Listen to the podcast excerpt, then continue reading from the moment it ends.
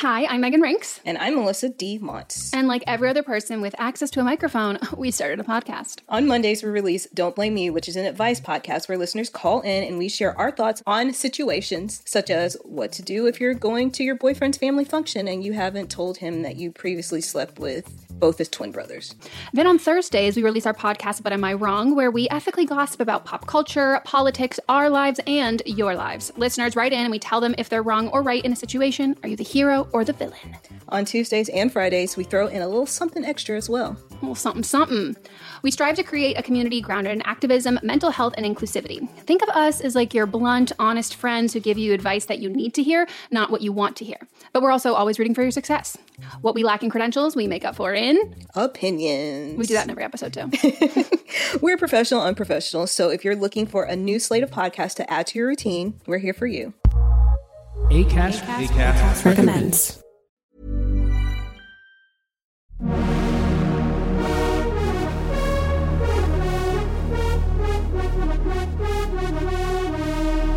You're listening to Pop, the History Makers, with me, Steve Blame. So, Rusty Egan, welcome, first of all. In terms of, well, particularly the 1980s, in terms of music and culture, I think you've been one of the most underrated and overlooked people, which is, you know, surprising to me really. And i've only that's only sort of really come to me when i've been doing um, the research and looking into what your legacy has been which i hope we talk about through this interview.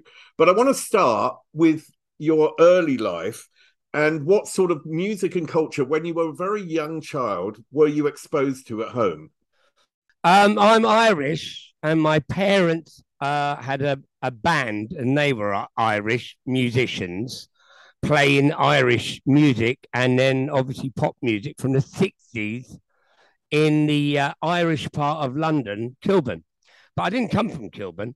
Um, my parents played, uh, had a band, and basically, uh, my his my father had three brothers, and they um, all lived in London, and they all frequented Irish pubs and clubs, and I got dragged along as like the kid was sitting on the step with a Coca Cola and a packet of crisps and told to be quiet, you know. So did they actually did they value a cultural life, or did they see their life not as a cultural life, just as sort of like a a, a musician's, almost like a traveling musician's life? I reckon. No, they had seven children, my parents, and um, they eventually got all of them to England. They, I came to England when I was six, and my parents had already been in England about seven or eight years, and uh, I had three older siblings, four older siblings, but only three of them were in England, and another sister I'd never even met who was younger. She was like three or four years old. So basically, my parents came to England and worked like uh, Johnny Lydon often points out no blacks, no Irish, no dogs. and that's what they got. That was their welcome. So, how do you think that not being, not growing up essentially for those first six years with your parents, then, how, how do you think that affected you in your life? Did it make you a tougher person or change you in any way? Well, this is very, very weird because um, I personally, as soon as you get into shrink stuff, I just slam the door on it. I don't go there. Um, but I obviously was affected by everything that happened in my life, which um, accumulated in a in a in a massive loss. To be honest with you, um, and as soon as I open my mouth on the subject, most people are like, "Yeah, yeah, yawn, forget it, yada yada." So I don't really go there, you know. Right. I mean, I've done about six years of therapy, so I've been yeah. There. yeah, I don't. I don't really want to go there. I want to just take each day as it comes from now. But yeah, there was a very dark period in my life, and that would have that would have all accumulated from my um my upbringing. So, what actually got you into drumming? What attracted you? Uh, well, number one, um, my parents kept booking drummers, and the bloke would show up and he'd look like Elvis and he seemed a bit cool and he had a car and pick up my parents. And they go off to a pub with a sax and an organ and a drummer and meet the bass player. And then um, I really liked the drums, um, as in watching my parents, and the drummer would do really cool things, and I kind of could tap away on a couple of tin boxes and biscuit tins, which I'd already done from when I was in Ireland. As a matter of fact, I remember it. So when I got to about 13 or 14, my eldest brother gave me a drum kit.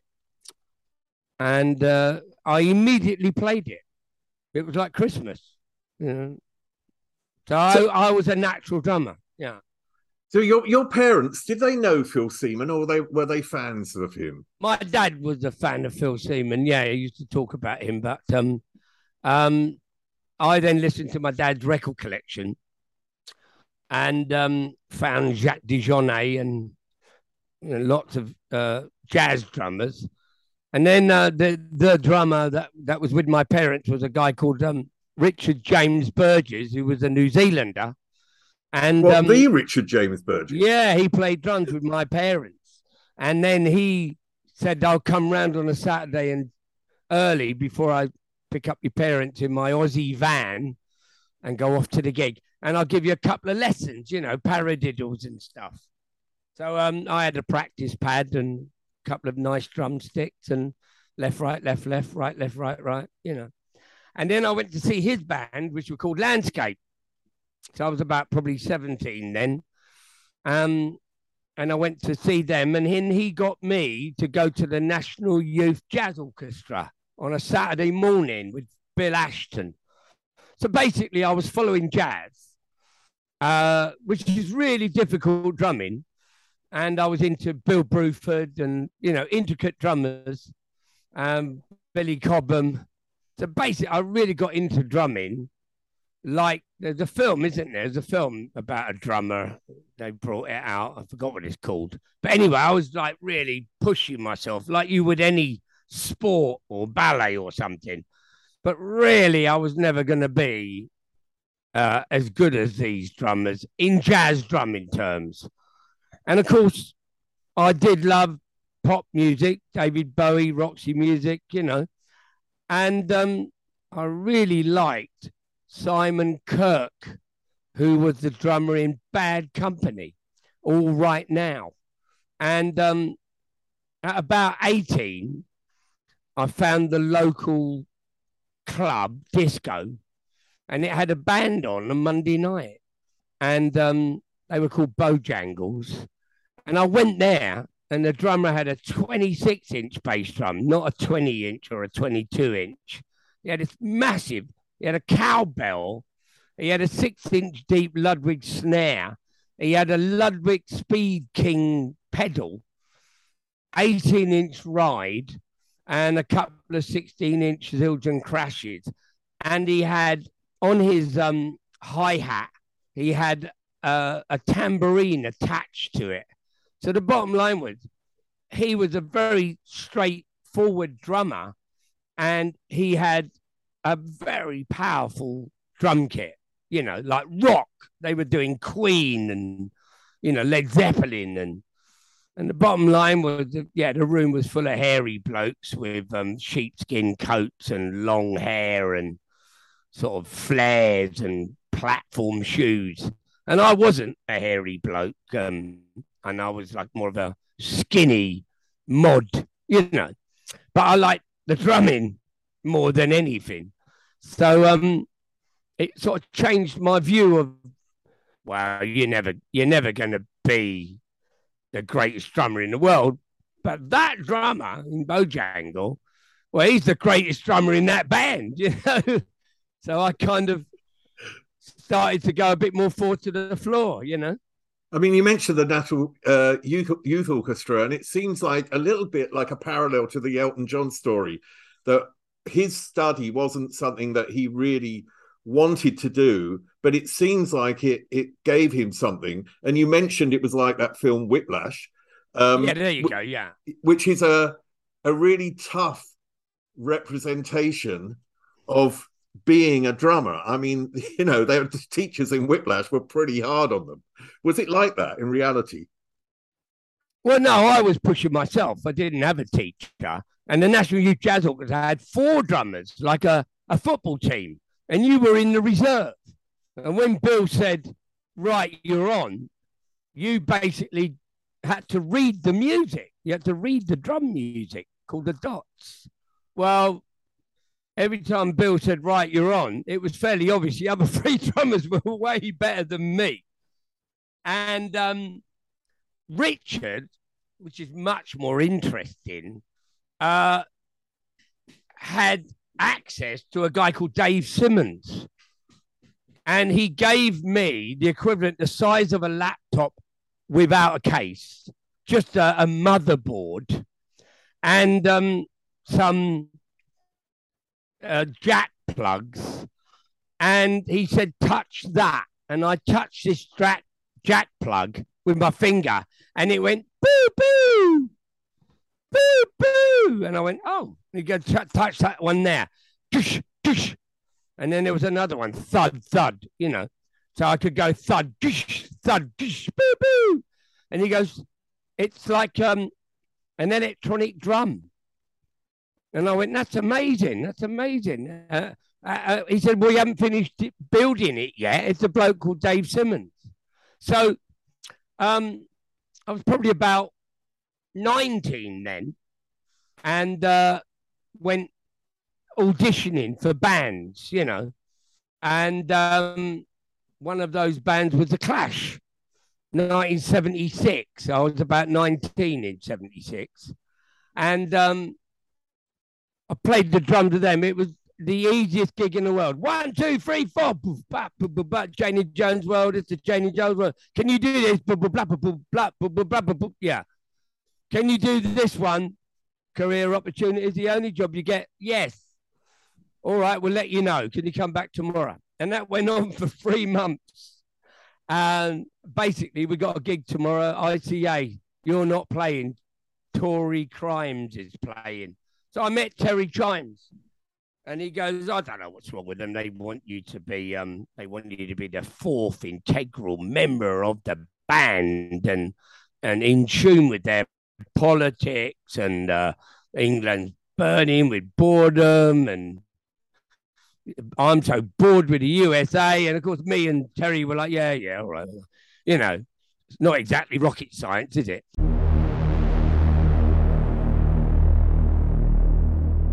I'm brought up in an era, and I think we're roughly the same age, where David Bowie was probably the most important person in my world. And you mentioned Bowie, and you mentioned Roxy Music, Bryan Ferry, and and what they represented, not just their music, but what they represented was a was a big thing. What did Bowie and and Ferry represent for you when you were growing up? Well, fashion and music for me always were intertwined. Like I said, I was in a pub full of long haired hippies and I wasn't one. But because I was dressed like in a mod or I was wearing Fred Perry's and Stay Pressed and you know, I was into fashion. I was like when I was 15, 16, 17, there's no way I would wear anything that um was cool, you know. So I'd gone through Crombie's and I'd gone through that whole teen thing. So by like 1920, um, all that era, David Bowie kept being the coolest guy. Bryan Ferry kept being the coolest guy. The videos, as in performances on TV, uh, the artwork, the album covers, the clothes. That's that made the music all the better for me, you know.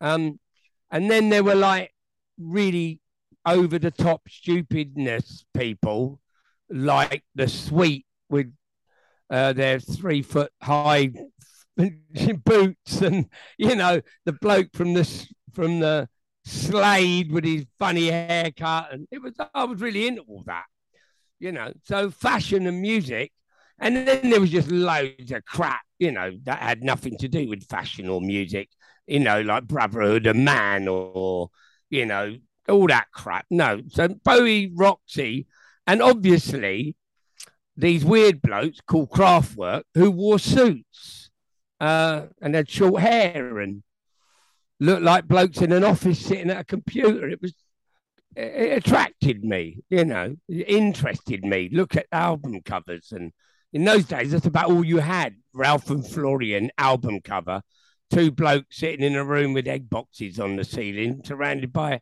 some synthesizers. I was very interested in that, and Brian Eno, of course, you know. All that um, that German era of Neu, Kraftwerk, Tangerine well, Dream. I did consider them all hippies, though. I I considered them all hippies because they were all long-haired hippies, including Kraftwerk, who were in 1971 long-haired hippies.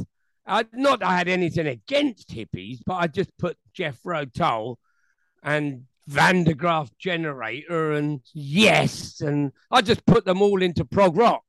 I didn't, I didn't really go for prog rock, you know, but um, whatever his name was um, on the keyboards in Yes, Rick Wakeman, surrounded by keyboards, sort of I was very interested in it. I like Dave Greenslade. I like looked at the pictures of the keyboards. I like synthesizers, but they weren't really on any really great records. Son of My Father by Chicory Tip had a synthesizer on it, and there was probably popcorn and a Doctor Who theme tune, but there wasn't much. So Roxy Music had a keyboard player and uh, Bryan Ferry sat down at the piano, and Elton John obviously sat down at the piano, but he was singer songwriter. No, I loved the band with the keyboard player, and uh, that was Roxy Music.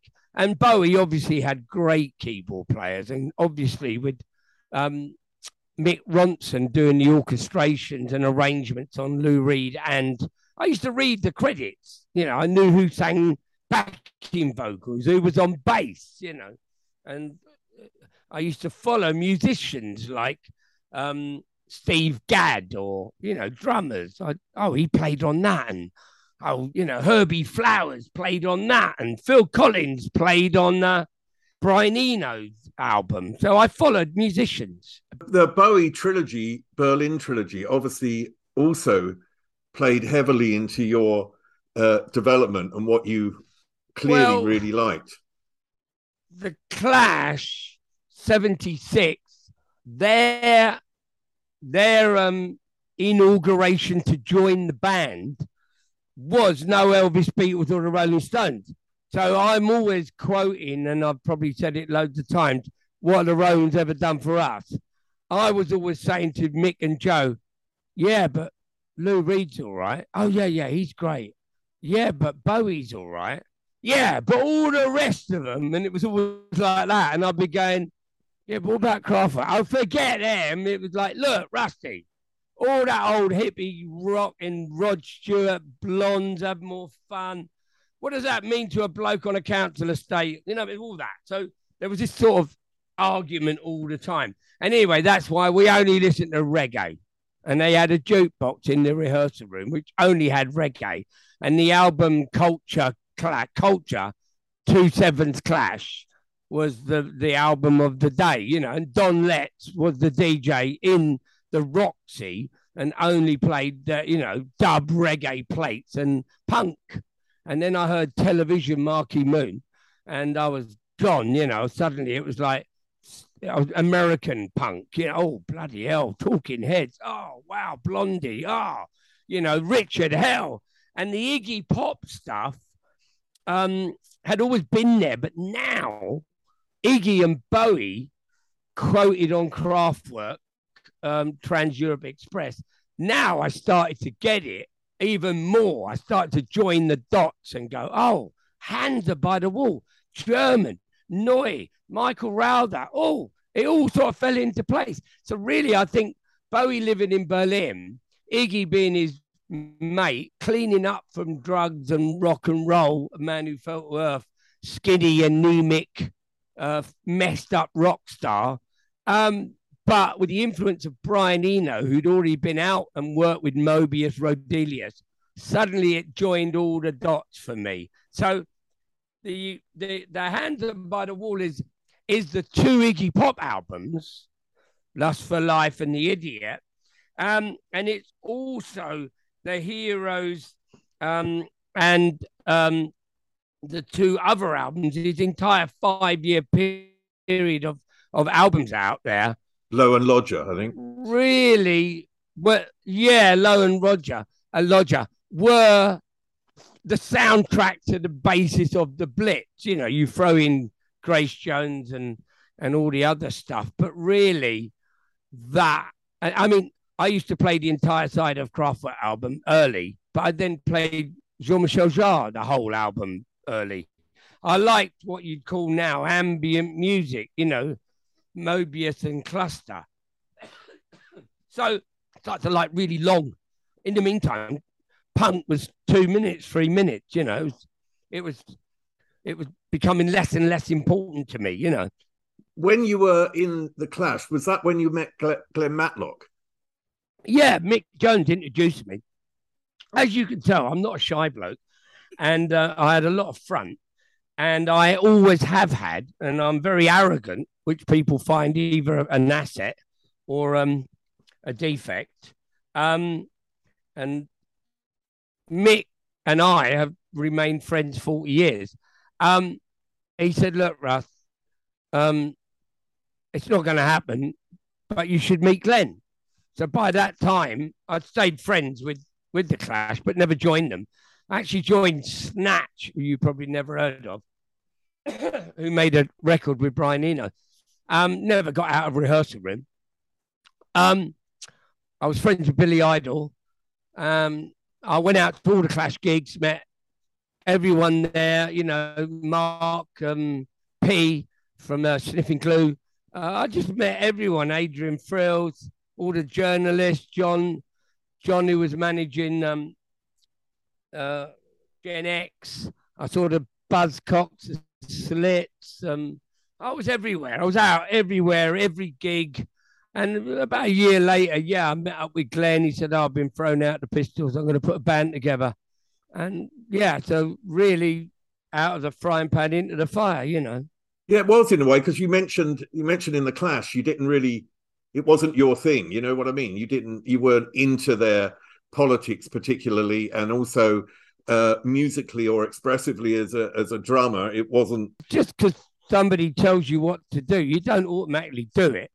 So basically, Bernie was telling me, you know, we got 10 drummers, mate, you know, and I said, well, take one of them then. What do I fucking care? It's that kind of attitude.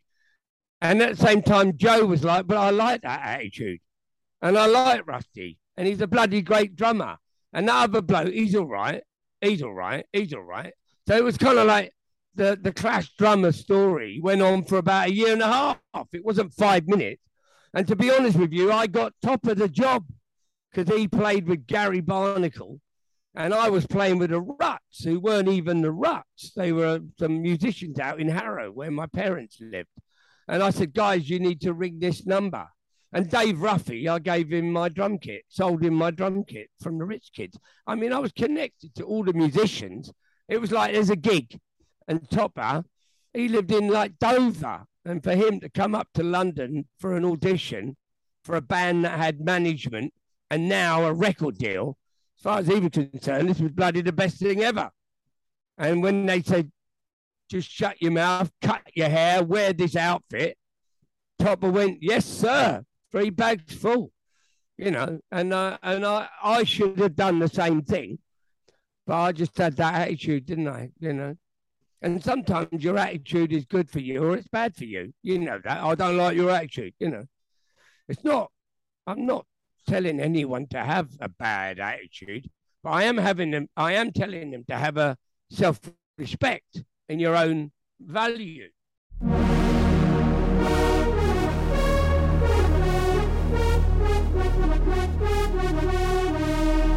You're listening to Pop, the History Makers, with me, Steve Blame. Well, you clearly know what what you want. I mean, I think that's something that's that's really come across that you actually well, um, know what you want. Was that were the Rich Kids uh, a band where you could bring in? I mean, you brought in Mick, uh, Mick Ronson, didn't you? So to produce. No, that was that that was uh, Glenn Matlock. The Rich Kids was Glenn Matlock's band, and we tried to do what Glenn Matlock wanted, taking in consideration he'd already been in the Sex Pistols. He'd already been cited as the main writer of Anarchy and all the rest of it. So when he said, "I've got this song," that was it. It was Glenn's song. So bottom line was we did his song Rich Kids because he wanted a monkeys. He wanted we're the rich kids, guys, too much for you and all that. Um, he never told me don't do this drum fill or don't do that. But he did say keep it simple. And I found that difficult, having been a bit of a jazz drummer. Um, but after maybe six or seven songs, Midge and I went, What about Marching Men? About the anti Nazi. And at the time, Midge and I were like really against all the violence in punk. And there was a lot of violence. And uh, the Sex Pistols fans were being incited by Sid Vicious uh, to hate the rich kids. So we had a lot of bottles thrown at us and spat, spitting, and you know, it was pretty violent. So uh, we did this boom, boom, boom, boom, boom, boom, da ba ba ba bum, dum, dum, dum, dum, dum, ba ba ba ba bum, and a little military soldiers and obscenities written every place, written by the small man, the stupid human race, never again. And uh, it wasn't Glenn's song, but he went, mm, yeah, yeah, all right, you know. Of course, Midge had songs like like Young Girls, you know, and it was like these were Midge's songs. And I tended to just play the drums. Um, I did question the lyrics, you know, and Glenn had a lot of uh, animosity, only arsenic, and you know, he had some songs which were sending a message to Lydon and you know, whoever. But you know, I kind of thought this is great. I'm very happy in this band. I love Midge, love Steve New, Glenn's great. So I was a very happy bunny getting 50 quid a week instead of signing on. Gave my drum kit to Dave Ruffy and bought a new drum kit, you know, that kind of thing. I mean, Gary Kemp said that the rich kids were the bridge basically between uh, punk and new romanticism. Well, because I um still liked my fashion. And now I was in a band with an ex Sex Pistol who was wearing Vivienne Westwood. Um, and I had the money in my pocket to hit the uh, Portobello Road or Acme attractions. I then had the wardrobe to go with it the lovely t shirts and the, uh, the polka dot and leopard skin trousers and a pair of leather trousers and a, and the Westwood boots, you know.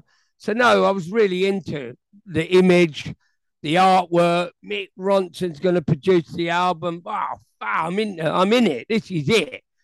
Um, Midge bought the synth, and I'd already heard boo boo boo boo, and I was like, oh, I want to bring in the the electronic drums. And if you look at the video of Marching Men, we had the neon lights, which were highly inspired by the David Bowie stage neon light tour where he had a whole bank of white lights behind him. And he was wearing those brilliant trousers and the lovely granddad t shirt. I mean, the fashion, the haircut, everything was important to me. So, Rich Kids, we were trying to bring that into it, which is what obviously Gary Kemp saw. Oh, they're not punks. And they're not, I don't know, what are they? And look at look what Steve New's wearing, and look at Glenn. It was a mix the, the clothes were very important, the videos, all that. You know? I mean, this is where you met Steve Strange, isn't it? He was a fan of the Rich Kids. So... Yeah, well, he was a fan of the Sex Pistols, actually. And he'd already been in a band with Chrissie Hynde, and they were called the Moors Murderers. you know, it was all like shock, shock, shock, you know. There was um another band. Uh, uh, oh, there were some bands coming out with sort of paedophile records and anything to shock people, you know, it was like shock value stuff and uh, punk music with them is now, you know, being banned all over the country. And and Siouxsie Sioux had a Nazi swastika on her clothes, you know. So there was a lot of everybody like shocking people, you know. Uh, we were kind of like, mm, you know, let's try and find our own way. Our artwork and photography was all handled by um by um Glenn. It was Glenn's mate Al McDowell from Rockin' Russians. So Midge and I didn't really have a say so, you know. So what what did you make of Steve Strange when you first met him? Oh, I thought he was great. I thought he was a great guy. He, you know, he was like the only gay in the village. I had no idea he was gay. You know, um, he's just a guy who's really into fashion and really into music and was prepared to, uh, you know, thumb a lift from a lorry driver to get to London and had nowhere to stay. And, uh, you know, he could go out, go to a punk club and then crash on someone's sofa, which happened to be me, you know. So, so did uh, you did you go to the gay clubs with him? I mean, well, I was, was in all the gay clubs great, at that time. The great thing about it is I've always been open minded about anything, you know. Um, uh, and I didn't know that some of the clubs were gay clubs. I was naive. He said, "Oh, I'm just going to go to this club." And again, like I said, I didn't know he was gay. And I didn't know there were loads of skinheads that were gay. What? There's skinheads in here and they're kissing. Fucking hell. I was like quite shocked. So it didn't take me long, couple of couple of visits to a club, and I sort of worked out that there was a whole underworld of men that were, you know, into fashion, into punk, a lot of builders and, you know, people I had no idea in the world were gay. So what did gay mean? It didn't mean anything other than you can't really go around telling people about it. So I didn't go around telling people about it. No, not in that era. But the other interesting thing, I mean, I'm a gay man, and I my straight friends would come with me to a gay club because yeah. they they could meet women easily. Oh well, I did I did do very well, thank you very much, um, from uh, going to gay clubs, and it's a very weird thing because the girls love gay men, loved how beautiful they all were, and I think became sexually aroused with the music, the dancing, really beautiful guys. And then they'd meet me in the toilet and go, You're not gay. No. And it was like a big smile on their face, like I've hit the jackpot here. And, you know, 20 year old skinny guy in leather trousers and in a band, you know, and he's not gay. Literally parade you to all their friends at the bar. I've met Rusty and he's in a band. Oh, and he's not gay. it was like great big like can't believe it. And also those girls, they were there because in the straight world, guys would be pushing bottles into other guys' faces if you looked at his girl, you know. It was like really a violent time. So they went to gay clubs. That's amazing you say that. I forgot how violent it was with the you know, there was the the fascists on the street. Yeah, you know. Well, I've and got, then I've there was some violence in pubs and clubs. It was incredible. Well, I've got a, I've got a piece of music called Ultra V, and I made a video for it, and it's on YouTube, and it starts with Clockwork Orange, and it's basically uh, uh underneath it says in the late seventies. It was a very violent time, and you had to be very brave to go out clubbing. Hey, y'all. I'm Keke Palmer. I'm an actress, a singer, an entrepreneur, and a Virgo, I'm just to name a few. I'm proud to introduce you to the Baby This Is Keke Palmer podcast, exclusively on Amazon Music. I'm putting my friends, family, and some of the dopest experts in the hot seat to ask them the questions that have been burning in my mind. What happened to sitcoms? Is OnlyFans only that? I want to know, so I asked my mom about it. On Baby This Is Keke Palmer, no topic is off limits. Listen to Baby This Is Keke Palmer exclusively on Amazon Music. Download the Amazon Music app now.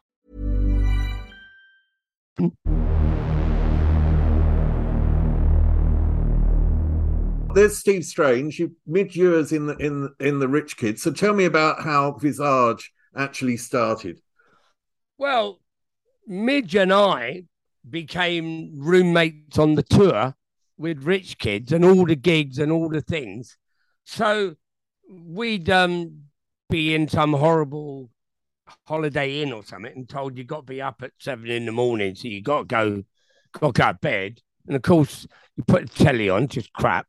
So I'd be, oh, I love Bowie. I love it. Oh, I love your guitar. I want to get the Yamaha SG2000. Oh, wow. John McGeoch's got that. He's in magazine. Have you heard of them? No, I haven't. Aren't oh, they're a great band. You should. And basically, have you heard of Ultravox? And he was going, no. I said, "Oh, you got to hear of Ultravox. They're amazing." Of course, they were all splitting up, you know, all these bands, and uh, and I basically was a music, television. I basically Midge hadn't got as much info on music as I had. He had a lot of older music. He's older than me, and he knew about you know um, Alex Harvey band or Thin Lizzy, and you know he knew about all these real rock bands, and he'd been in cover bands, you know, in Glasgow, and he he could play Thin Lizzy with his eyes closed, which was quite amazing because he ended up going on tour in America with Thin Lizzy with no rehearsal, just walked down stage when Gary Moore quit. Now Midge is a amazing accomplished musician um, I was actually I was actually doing a gig with him, as in I was the DJ and he was being Midge and uh, the Human League were headlining, and they had an illness in the band.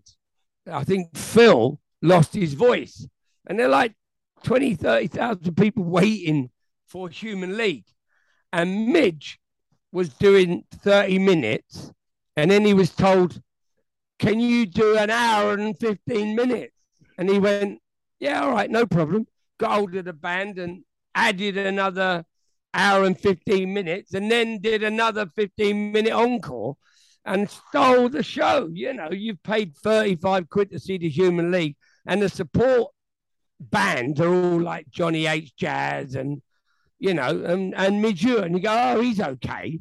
And he comes out and he does hit after hit after hit. You go, oh my God, I forgot how many hit songs this bloke has written, you know. And then he does Visage, and they're going, oh, I forgot he was in Visage. Then he does the top of the pop theme tune. Oh my God, I forgot he did that. You know what I mean? He, and he does all the Ultravox hits. You forget they had about 10 top 20 track. You go, I can't remember that. But when you're there, you suddenly go, oh my God, all stood still. Oh my God, you know, monument. I mean, it was like he really is an amazingly accomplished musician, but eh, the influence it's really important because Steve Strange influenced me immensely. You know, took me out to all these gay clubs, all these shops, all these hairdressers. You know, a whole world of fashion that I saw the importance. You know, Freddie Burretti who designed David Bowie's clothes in the uh, 70s, went to the club called the Sombrero. So we went to the Sombrero. You know? That's the one with the lit dance floor, isn't it? Yeah, the one yeah. in Adam and the Ants video. Yeah. Yes, yes.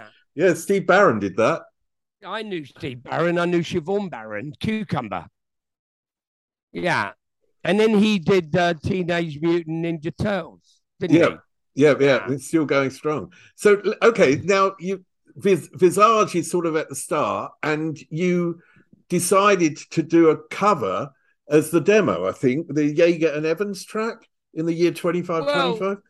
What what happened was that um my collection of records, um, I got to sort of spend a lot of time with Midge, and he was living in a bedsit, you know. So I was playing him, um, Phil Collins playing the drums on the B side of King's Lead Hat, um, which is called RAF, the Red Army faction, taking him to late night cinema and watching Fassbinder movies and and uh, Polanski and all this. And basically, I had a very a very um, powerful persona. Uh, he got a phone call to join Thin Lizzy and I got a phone call to join the skids. And by this time, the boo boo, I had the actual SDS3 drum pads and a CR78 drum machine, which was um, uh, used on Fade to Grey, you know, the, the intro. So the, the point was, I'm mad on this type of music. And Midge is going, Hiroshima Mon Amour, what a song. What is that drum machine? I said, it's a CR77. Uh, I, I, but there's a new one out, 78, you know. Anyway, so we were in equipment and Midge had the Yamaha CS 30 or 80. I'm not sure which one. So we got this demo time at EMI. And I'd got hold of magazine by then, and I got hold of John McGeoch, who I, I was loving John McGeoch. And he, he played the sax. So I said, You've got to join this band I'm putting together and, and play sax. I've already got a guitar. It's Midge Ure. Of course, I'd love you to play guitar. So I came up with this bum, bum, bum, bum, bum, bum, bum, bum strum pattern. And then Midge got the mini moog and down did the guitar. John McGee, McGee did da do do da do do da do da on the saxophone inspired by Low, you know, in uh, Bowie's sax on Low. And um, that's called The Dancer because of me. I wanted to call it The Dancer. I wanted people to dance to the music. And then we said, uh, let's try the drum machine and the, the Dave Simmons drums. And the perfect track was in the year 2525. So that's the SDSC drums. And then Midge got on the vocoder. And we were suddenly Kraftwerk, you know. And that was it. We were like, this is the sound of the future. This is what we've got to do, you know. And I'd gone to Berlin and written blocks on blocks, as in the words, written all the words, because I stood by Mauer, which is the, the wall in German. And I went out to Dusseldorf and met Kraftwerk. So I was like armed with all this music. And by now, Steve's my non paying flatmate. I'm going to stay for a night, a week, a month, a year. Yeah, all right, mate. Yeah. So I got this flatmate, and uh, we moved into Karen O'Connor, Des O'Connor's daughter she had a flat in Notting Hill Gate, which was right opposite the um the the Gate Cinema. So I spent all my nights watching movies in there, which were highly influential. And Midge came along too. And I think Vienna is based on um, The Third Man. The Third Man, the film, and yeah. Orson Welles. That also sort of parallel to that, I think that must have been the time where you started to instigate with Steve, I presume, or I don't know if it was you alone, the Blitz Club. What happened was we went out to the clubs and he took me to all the clubs and I heard all the DJs and I took from them what I thought was great. La Vie Rose by Grace Jones, I Feel Love, From Here to Eternity, um, Kathmandu. There was like a load of European music, space, Magic Fly. Um, there was a load of uh, Giorgio Moroder, The Chase. So basically, added to my record collection, television, uh, you know, all the records I had, Bowie, Kraftwerk, Ultravox. And I basically said, look, it's all right, these gay clubs. I like the girls too. And I think that we should get our own place on a Tuesday because the violent thugs don't go out on a Tuesday. And uh, we could find some little dive. So there were a lot of what you call clip joints where drunk, wealthy people who were out in Soho were looking for a red light and they'd end up in some basement with some girl trying to sell them a 200 pound bottle of champagne that had a label stuck on it, but really was a 9.99 bottle of champagne. So they were called a clip joint. So basically, we found a clip joint called Billy's, and we told the bloke there's no one in here. You got no one here. We'll bring a hundred people here, and he was like, "Yeah, really." On a Tuesday in November, yeah, in the recession, you know. Well, none of that meant nothing to us. It's 50p to get in. And it was like 75p or a pound for a drink. So I just played the records and we invited everyone. So the Blitz came after I went to Berlin and collected all those records and went to Dusseldorf. So it was all like the late 78, early 79. And that was when I was recording with the Skids and Midge was in touring with. So we basically recorded a couple of demos, i.e., for this project. And Midge came up with the name Visage, which means face. And we needed a face, and it wasn't going to be me or Midge. So we'll get someone, a sort of Grace Jones, a sort of Bowie. And if you look at disco records, none of them write anything. You know, Grace Jones doesn't write songs, Amanda Lear doesn't write songs. They're all these disco divas that sang songs. They were produced by people like Giorgio Moroder or John Luongo or someone. So um, Tom Moulton. There were all these massive records in clubs, you know, Born to Be Alive, Born to Be Alive. There were all these like disco records. And the, these pop stars had number ones all over the world, but nobody knew what they were. Patrick Juvet. And it was like Sheila B. Devotion. And uh, I thought, no, uh, disco dance music made with synthesizers with a star like Bowie. Uh, Gary Numan didn't exist then, you know, so there wasn't anyone, you know, and that's what we thought Visage would be. He, the star, would go out to all these nightclubs and lip sync to Fade to Grey. And we don't have to go anywhere. As a matter of fact, we want to make a video. You know, I'd seen an Englishman in New York by Godley and Creme, And I said to Polydor, we want we want Godley and Creme." Everything that we wanted, there was a, a hurdle. Now you don't make a video, you go on tour of universities as a support band. No, we don't want to do that. Well, we don't want to give you any money to make a video.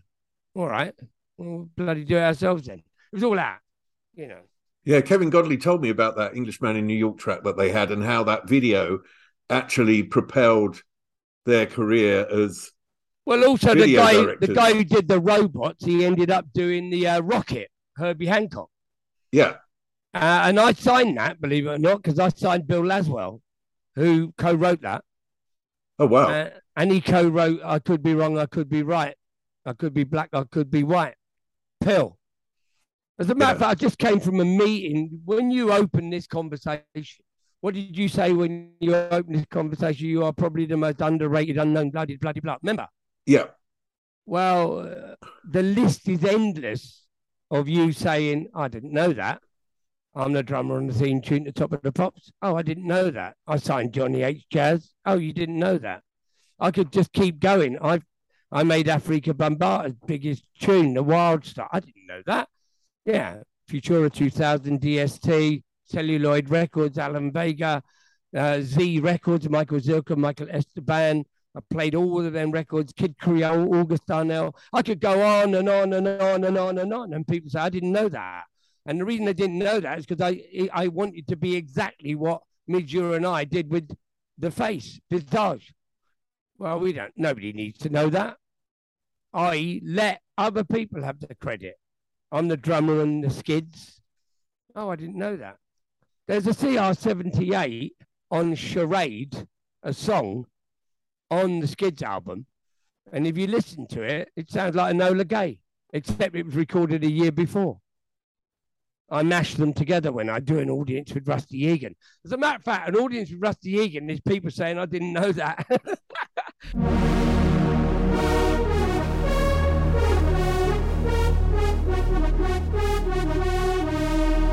You're listening to Pop, the History Makers, with me, Steve Blame.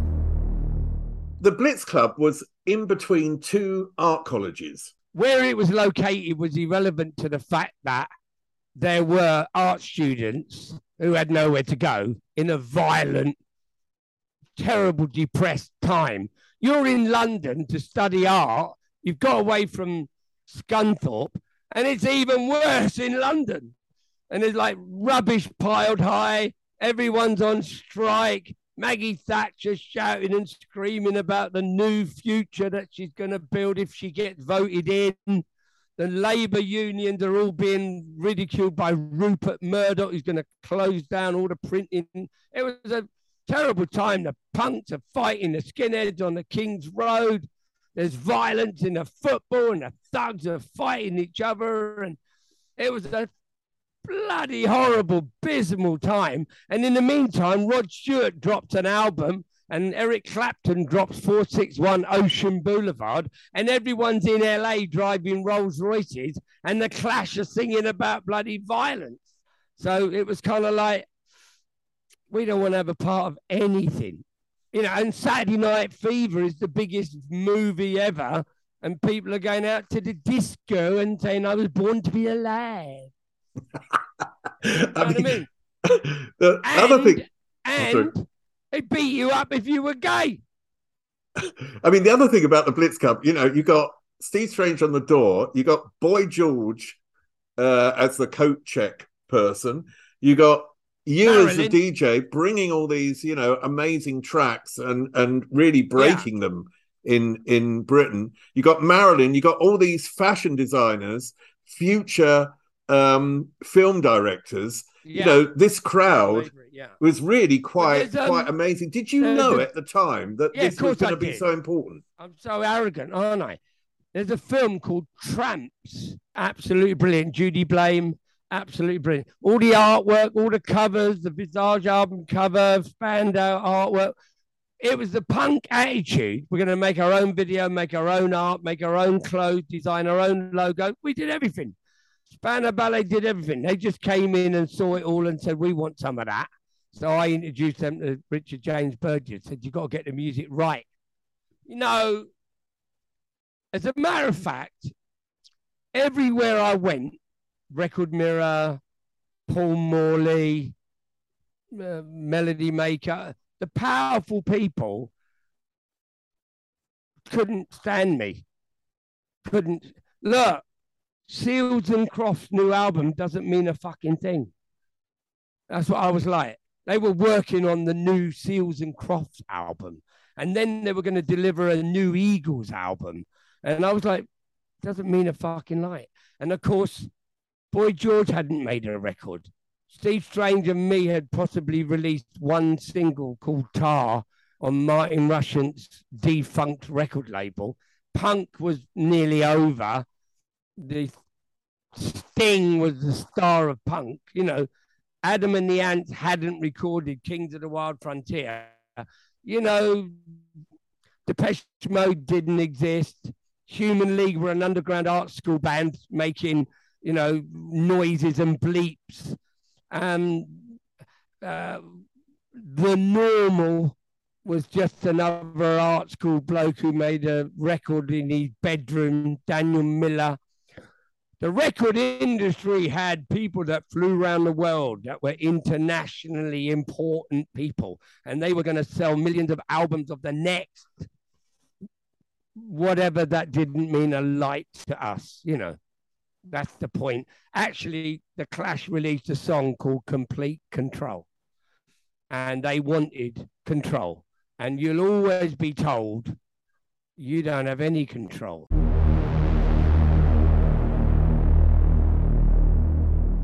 And I hope every musician and creator that's watching this that is 20 years old owns their recording, owns their music publishing, owns their music publishing company, costs 400 pounds to make one, and never ever does a deal with anybody other than someone that you pay to do something for you.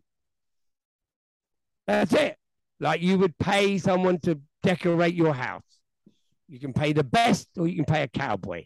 So the bottom line is I have no money from Visage. What? That's terrible. How did that happen? I have no money from the theme tune the top of the pops. What? We didn't get any money from rich kids for 35 years. I had to fight a court case, and it goes on and on and on. George Michael got told you'll never make a record again. Kevin, you know, Dexys Midnight Runners, the Boomtown Rats, everybody got screwed. Everybody. David Bowie got screwed by his manager. Everybody got screwed. As far as I'm concerned, the music industry has done nothing but screw the creators and is now even more so. Even more so. Have you seen the profits? Have you seen the billions and billions of profits that they're making? They're making over 30 million a day. A day. One day, you'll be looking at the petrol car like it's a steam engine. Well, one day you'll be looking at Spotify like it's a, a Dansette record player. The future will be live, instant, transparent, smart contract blockchain owned by the creators. And that includes photography, that includes images. Everything will be in a control. You can't use it. Like a file, when you open a, an MP3, it's got little things that you can tag it. What's the BPM? Who wrote it? Who recorded it? You know, you can put it all in the file. An MP3, a WAV, a FLAC. I mean, there will be a new file. That new file will be in a blockchain. And that blockchain will be owned and controlled by you on a mobile phone. As a matter of fact, it won't even be a mobile phone. It will be a screen that appears on your wrist. You'll just touch it. And you wake up in the morning and go, oh, I've got a hit in Thailand being used in a soup advert because you've allowed people to use your music in adverts if they click here. How do you, who has created so much stuff, who's been involved in so many careers, um, make money today? Then, if that's you know something that you hadn't been able to secure in the past because of the record companies, how do you actually move forward today personally? I disappeared for 20 years. Why? because I chose to, because I told you I wasn't getting paid. I found Seal as well. I went to Trevor Horn with Seal. I didn't get paid. I signed Marc Almond and owned Say Hello, Wave Goodbye for 25 years, which was covered by um, David Gray in the 1990s. Warner's locked me out. They wouldn't correspond lawyers wouldn't represent me because I couldn't pay them. I was disgusted by the music industry. So I just left it. Now, was I a DJ? Yeah. All right. I'll go and DJ. You want a wedding? You want a bar? You want a club? I'll DJ and I'll look after my children. And basically, I didn't drink or take drugs and still haven't for 27 years. And I stayed with my wife um, as long as I could. But unfortunately, she got very ill and, um, and she died in 2011. And I dedicated the only album I've made, Welcome to the Dance Floor, Story of My Life, uh, to her. And um, because I don't drink, I don't smoke, I don't drive a car. I live in central London. I live in a rent controlled apartment. My kids have all grown up. What do I need? I just need to make music. If you say, Do you want to be the DJ on Hard FM, the 80s radio program? And here we have Spandau Ballet True. I don't want to do that. You know what? With a bit of DJing and a few festivals and a few weddings, I will survive. So I survived. But when people write to me and go, oh, they're playing Fade to Grey on the radio, I go, yeah, I'm not going to get paid. You know, I'm not going to get nothing. I'm over 60. I'm still here. I was homeless because of what happened to me in the music industry. In 1990, I went in a, I went in a bed and breakfast. 1994, to get the house, the roof above my head, even though I had millions of hits and streams. Anyway, the point is, I'm still alive. How many have died? Go on, Google that. Another X Factor, winner of what about all the K pop bands in Korea? Suicide. She was only 20 years old. I mean, you've got a rant today. What you've got here today You've got a rant. Okay. Oh, fucking no. I called Rusty Egan and he ranted. I left the industry for 20 years. I didn't make a tune. I came back and remixed La Roux, Moby, and one more band from um, New York. I met with Steve Strange, and then I found out that he'd been getting all our money. My own mate, Steve, had been getting all my royalties, John McGeoch's royalties, Dave Formula's royalties. And then I met another guy called John Pitcher who said, Look, we'll sign an agreement. And then I got a lawyer and we signed an agreement. And he might as well have just ripped it up in front of me. He never adhered to one thing he said.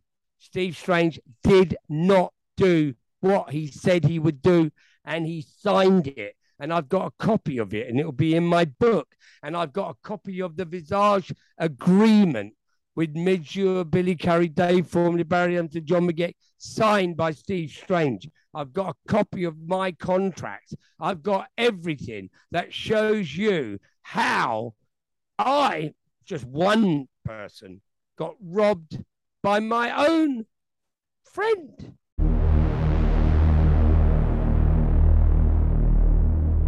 I want to end with one thing because you also helped uh, a young blonde woman who came over to the UK in the 80s, uh, Madonna. Can you tell me about what you did for Madonna? Um, I did for Madonna what I've done for 20 other Madonnas. Um, believed in her, believed in her from the minute I met her. She had a boyfriend who's a DJ like me in Danceteria, cool club. Jellybean. And no, before him, before Ah. Mark, yeah, um, um, the DJ in the Danceteria Club, and uh, which is where she did her first performance during the new music seminar. And I used to go over for the new music seminar, and obviously find talent and other people. And they released my records. All I did was meet a guy who said, My girlfriend's amazing. We've got this demo. Heard the demo, said, We've got Seymour Stein excited at Sire. And I said, Look, get get Seymour to call me because I'd already done a deal with Tainted Love with Seymour. Um, so Seymour used to come and see me all the time. Come, I was his A and R man more or less. I'm going to go and see Rusty in London. Tells me everything. Tells me who's playing. You know, we signed the specimen to him as well, and uh, B movie, loads and loads. Seymour loved what I was doing. So basically, Seymour said, "What do you think?" I said, "I've met this girl." Like me, she's really confident, really arrogant, really full of herself. But you have to be. You have to be. She's going to go around a load of gay clubs. That they're going to love her. She's going to perform the dance routine. She's going to say the outrageous stuff. They're going to love her. And of course, I want to put her on at the Camden Palace and I want to mix her record for her. And that was it. He said, okay, let's see if we can get that together. We'll sign her and we'll get the master parts to you in London. So we did. That's what I did. And put her on twice, actually, and got her on at the uh, Hacienda. So basically, I put Frankie Goes to Hollywood on when they were unknown. Uh, I put everyone on. Depeche Mode, unknown. You know, you don't have to be famous. And that's why I'm like, now, I, I get misunderstood by idiots online. You know, what do you have to do to get you to remix my record? Uh, make a really good song. Madonna made an amazing song. Everybody get up and do your thing. And I've got my remixes of it on my SoundCloud.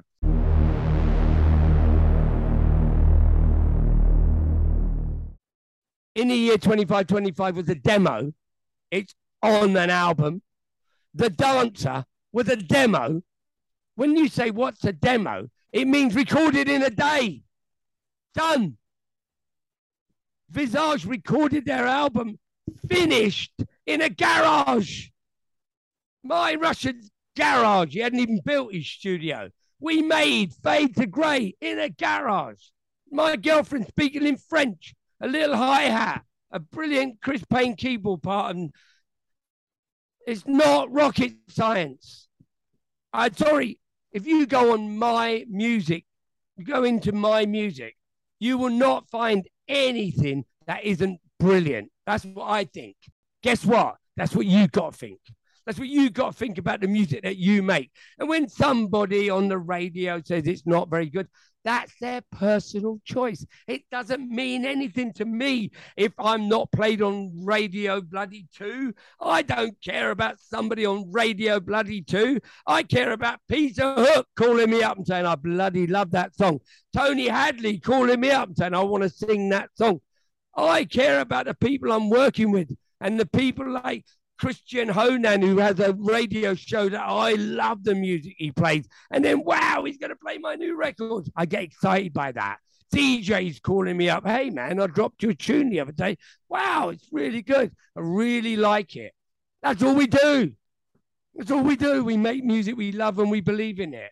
Welcome to the Dance Floor is an album that I made and I was making as Visage in 2013, 14, 15, Midge and I did a song with Chris Payne, who did Fade to Grey, called Glorious. Tony Hadley came in to sing Lonely Highway, and uh, Peter Hook came in to sing. But all those songs were supposed to be a Visage album that was going to be me and Steve back together again. And Midge gave us his blessing we did Glorious. And that was going to be our amendment. So, because that album doesn't say Visage, it says Rusty Egan, 10,000 people know about it. But Visage released an album where there's no Chris Payne, no Midge Ure, no Rusty Egan, no members of Visage, just a bloke called Steve Strange. And you can get Fade to Grey by that visage with 11 million views, and there is no visage even on that version of Fade to Grey. And that's the industry that I'm in. I'm in an industry that will steal your brand, copy your music so it sounds like you, because legally, Steve Strange signed to Polydor and he's Visage. Oh, what about that agreement that we all, no, no, we don't recognize that. Oh, the one with Steve's signature on it, that one. That one with Midge and Billy and Rusty and Steve. And yeah, that agreement, that agreement that you paid me for until 1985, that agreement, that agreement where you paid Midge and Billy Currie separately for the last 30 years, you don't recognize that agreement because you only recognize what you want to recognize. Well, that is not a deal. And when I get married and I love you richer for poorer in sickness and in health, that is for life. And I stay with my wife and I've looked after all of my children until now. My youngest is going to be 20 and he's going to go through college because I made an agreement and I swore an oath and I did it on the steps of an altar. And that's called an agreement. A record deal is worth not even the paper it's written on. But if you shake my hand and you look me in the eye and say, Rusty, I agree, I'll do that. And then you don't, you're not even worthy of my presence. Rusty, I just want to say at the end, I got the utmost respect for what you achieved, for what you actually did, particularly in British culture, to bring all those amazing artists for your own music and for what you've been involved in. So at the end, I just want to say from the bottom of my heart, thank you and keep making the fucking music. See you again, mate. Pleasure to talk to you. All right. Bye.